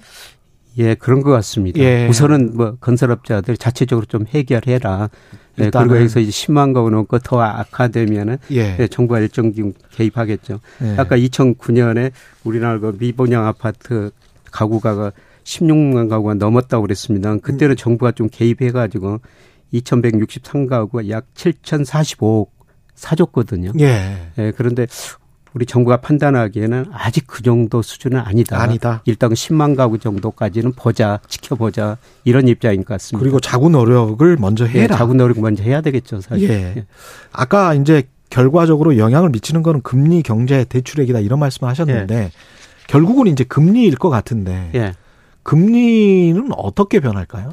금리는 이미 떨어지고 있습니다. 떨어지고 있습니다. 예를 들어서 가계 대출 은행 가중 평균 금리가 작년 10월에 5.6%였는데요. 음. 뭐 2월 통계까지 나왔는데 5.2% 정도로 5.2%. 떨어졌고요. 음. 어, 앞으로 우리 뭐 경제 성장률 떨어지고 우리 경제 전체적으로는 저축이 투자보다 많아가지고 차별화는 되지만 돈이 많이 나, 남아도는 경제거든요. 예.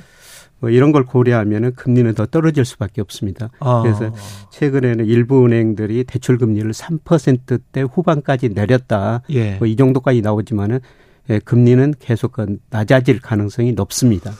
그리고 금리의 추이나 거래량 최근에 또 거래량이 좀 늘었단 말이죠. 예. 근데 그것과 연관시켜서 바닥 찍은 거 아니냐. 예. 뭐 그렇게 주장하시는 분들이 있던데 거래량과 연관해서 좀 말씀을 해 주십시오. 예, 거래량이 증가했고요. 최근에 네. 그 30대들이 집에 한 31%를 샀다. 음. 뭐 그런 이야기가 있습니다만은 제가 보기에는 아직은 바닥은 아닌 것 같습니다. 아직 바닥이 예, 아니다. 금리는 떨어지만은 부동산 가격에 결정적 영향을 미치는 게 경기거든요. 경기다. 초기에는 금리가 더 중요하지만 갈수록 경기가 더 중요한 영향을 미칩니다. 음. 예, 그런데 경기가 이제 수축 국면 초기에 그 접어들었기 때문에 아직 부동산 가격이 상승 추세로 전환됐지 않, 전환됐느냐 이건 아직 아닌 것 같고요. 예. 물론 이거 심리는 좀 개선되고 있어요. 한국은행에서 그 소비자 심리 지수란 걸 발표할 때요. 에, 매월 그 주택 가격 전망 향후 1년 음. 뭐 후에 앞으로 그 우리 집값이 어떻게 되느냐 가게한테 물어보는데요. 조금 개선됐습니다. 예. 그래서 심리 지수가 작년 12월에 61이었는데요. 올그 3월 보니까 80으로 올라갔거든요. 음. 그런데 100 미만이니까 아직도 떨어진다고 보는 사람들이 더 많은데 예. 예, 그런데 이 심리는 좀 개선됐습니다. 예, 약간 개선됐다. 예. 근데 생각을 해보면 2010년부터 우리가 2014년까지인가 한 5년 정도 떨어졌지 예. 않습니까? 예. 그때도 경기가 안 좋았습니까? 예, 그때도 경기는 별로 안 좋았었습니다. 예. 예. 그러니까 2008년에 리만 브로더스 사태 나고 미국 금융위기 나면서 한 8년 2009년까지 좀 변동성이 아주 심한 예. 그러다가 2010년부터 단계적으로 좀 꾸준히 하락했었거든요. 서울 수도권까지 전부 다. 예. 2009년에서 2011년 사이에 주로 큰 폭으로 하락했고. 큰 폭으로 하락했고. 예, 그 이후로는 예. 중간 중간 약간의 조정이었어요. 약간의 근데 큰 조정이었다. 추세는 예, 상승 추세였었죠. 아. 예. 그러면 어떻게 예측을 할 수 있을까요? 이번 이번에는 뭘로 봐야 되겠습니까? 말씀하신 대로 금리, 경기, 대출액. 예, 예. 예. 금리는 좀 떨어지지만은 경기가 더 중요한 영향을 미치기 때문에 음. 아마 지금 바닥이라고 논하기는 좀 이른 시점이 아닌가 그런 생각이 들고요. 음. 예, 그 다음에 그 심리, 주택 심리 보니까 이게 한국의 심리가 주택 가격이 한 15개월 정도 선행을 하더라고요. 예. 그러면 이게 뭐 작년 12월에 심리가 저점을 쳤다면은 음. 내년 뭐 한 2, 3월 이쯤 가야지 예, 저점이 나올 수 있다고 보고 있고요. 내년 2, 3월 예. 정도. 그리고 한국은행 그 주택 심리 보면은 뭐 여성하고 남성하고 이렇게 구분해서 발표하는데 제가 통계를 분석해 보니까 예. 남성보다는 여성 심리가 주택 가격의 상관계수가 훨씬 더 높더라고요. 그렇죠. 예. 예. 집은 무조건 예, 결정을 하죠. 예, 그렇습니다. 남자가 결정 못 하죠. 예. 예. 그래서 보니까 어, 뭐 사회 통념이 그건데 음. 그 통계로 분석해 보니까 역시 여성 그 심리 지수하고 부동산 심리 지수하고 주택 가격하고 상관계수가 남성보다 더 높은 거로 나왔습니다. 그러면 여성의 심리 지수가 돌아서는 그, 그 시기가 예. 내년 2, 3월쯤 될 것이다. 예, 그렇습니다. 아니 이미 심리는 최악의 상태는 벗어나고 최악의 있는데 상태는 벗어났다. 예, 그걸 고려해 가지고 선행성을 고려해 보니까 아, 심리는 서, 선행성이기 때문에 예, 그래서 그걸 그게 맞다고 여성 심리가 맞다고 생각한다면은 예. 내년 2, 3월 달에 예, 집값이 그 저점이 나올 수도 있다. 근데 그때 되면은 금리를 미국이나 한국이나 어떻게 보세요? 인하하는 기조로 갈까요? 예, 저는 뭐 우리 경제는 작년 4분기부터 마이너스 성장 접어들었고요. 음. 올해 정부가 예상한 것보다 1.6%인데요. 음. 예, 그것보다 성장률이 더 낮을 거고 1, 1% 안팎이라고 보고 있습니다. 예. 4분기 가면은 우리 가 금리 인하 가능성이 높고요. 한국은행이. 예. 예, 그다음에 미국 경제도 아마 2분기, 3분기 마이너스 성장할 가능성이 높습니다. 음. 예, 그렇다면은 올 4분기 가면은 우리도 미국도 금리를 인하할 가능성이 상당히 높다는 거죠. 올 4분기? 예. 예. 그래서 시장 금리는 먼저 떨어지고 있습니다만은 아마 기준 금리도 올 4분기 가서 내리면은 음. 이거는 그 부동산 심리에 물론 그 부동산 가격을 금리가 전부 결정한 거 아니지만은 예. 금리가 하락하면서 부동산 심리 개선에 다소나마 예, 기여할 거로 보고 있습니다. 알겠습니다. 여기까지 듣겠습니다. 경제합시다 서강대학교 경제대학원의 김영익 교수였습니다. 고맙습니다. 네, 고맙습니다. KBS 일라디오 최경령의 최강시사 듣고 계신 지금 시각 8시 44분입니다.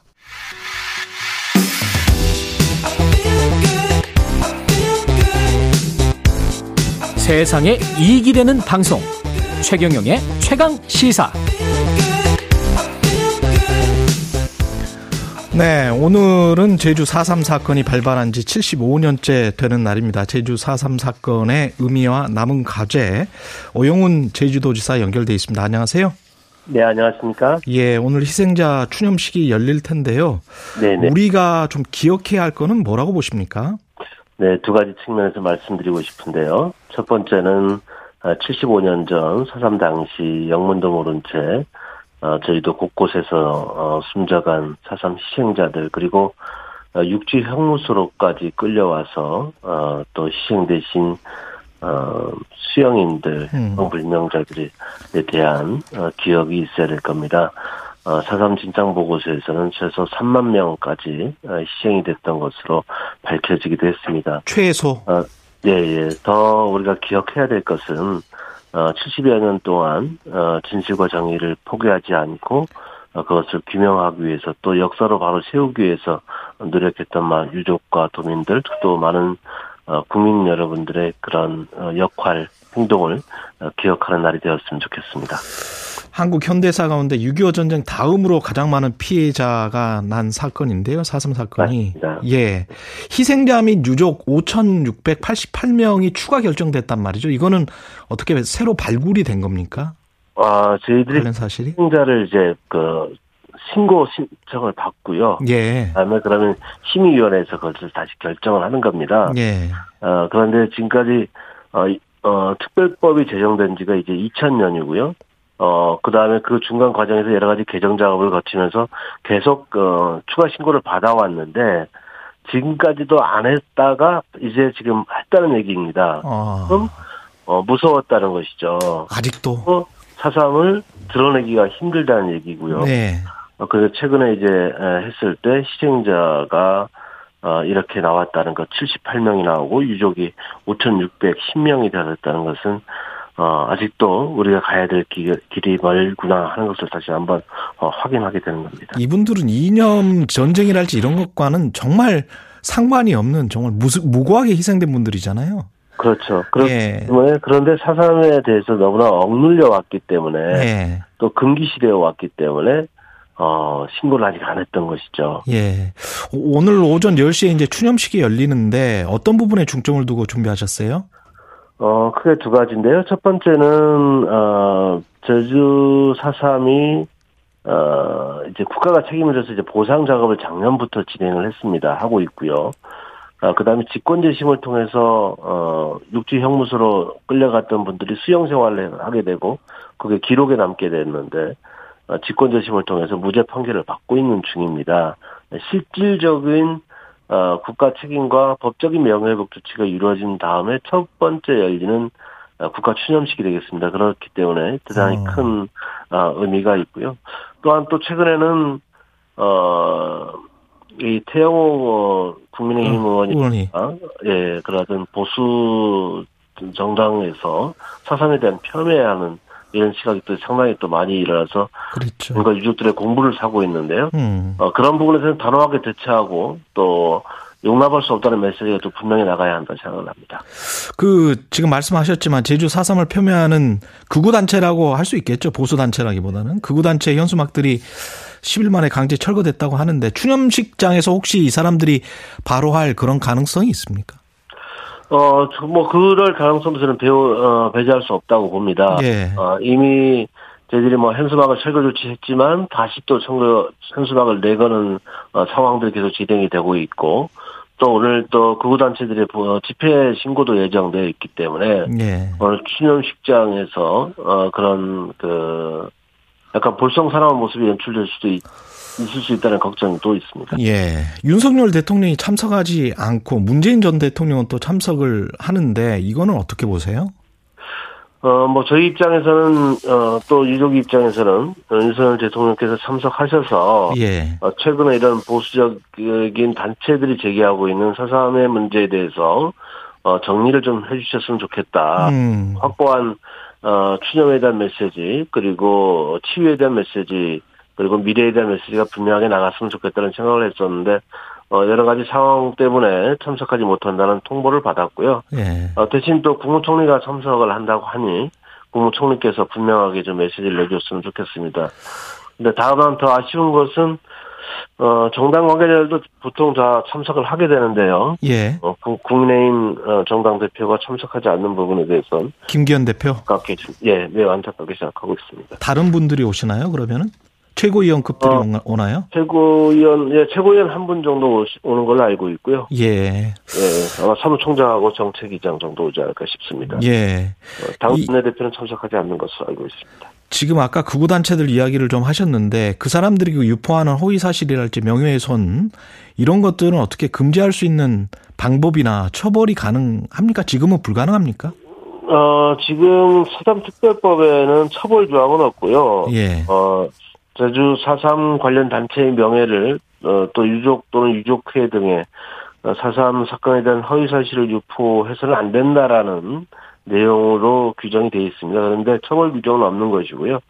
어, 그래서 지금 국회에서 이 처벌 규정과 관련돼서 5.18 민주화운동법에서 이미, 어, 그, 5년 이하의 징역 또는 5천만 원 이하의 별금을 어, 하도록 그 처벌 규정을 두고 있기 때문에 이에 준해서 어, 개정안을 마련한 것으로 알고 있습니다. 음. 조속한 시일 내에 어, 논의가 이루어지기를 기대하고 있다는 점 말씀드립니다. 아까 그리고 태영호 국민의힘 의원 말씀하셨는데 북한 지령서를 이야기했다가 우리 저 최강 시사와의 인터뷰에서는 네. 그 태도를 바꿨단 말이죠. 희생자에게 용서를 빌며 나온 논란이고 국가배상에 동의하고 앞장설 것이다. 이건 진정성이 있다고 보십니까?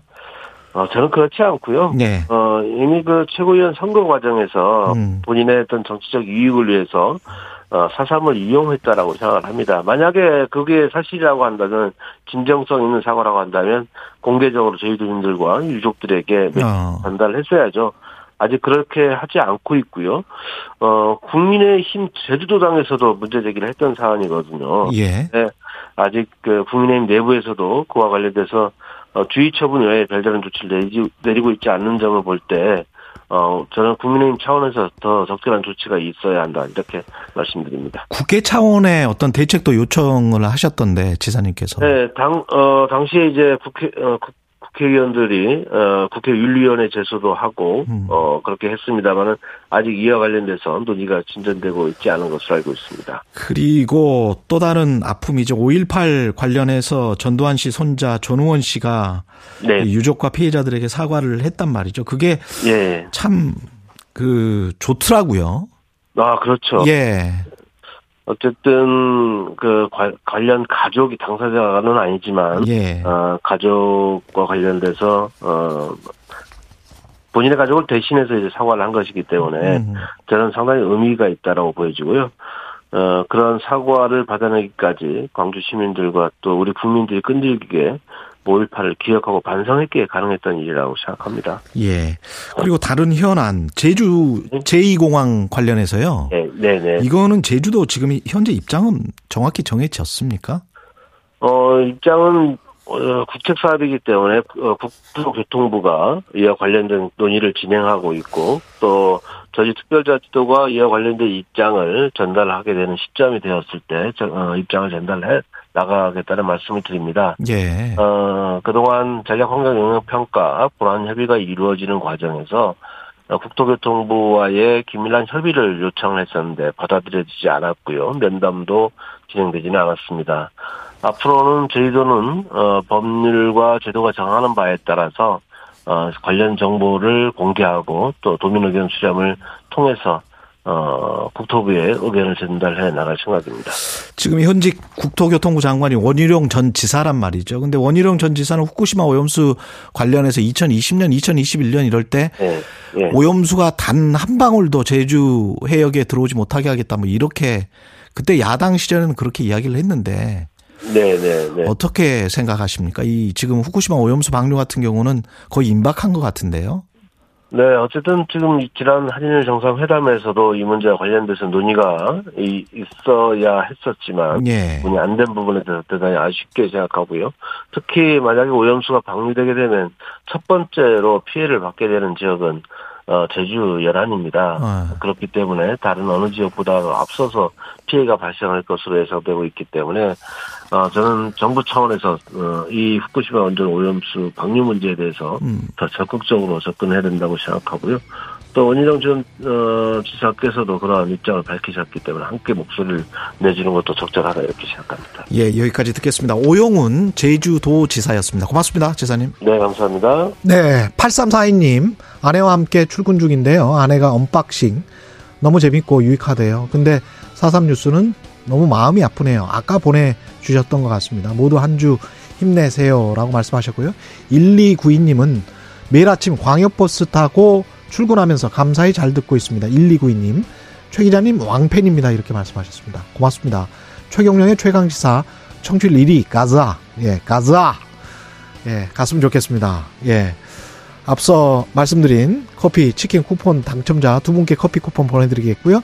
다른 당첨자들은 모두 홈페이지에서 확인하실 수 있습니다. 최강시사 홈페이지에서 확인하시기 바랍니다. 4월 3일 월요일 KBS 일라디오 최경령의 최강 시사였습니다. 고맙습니다.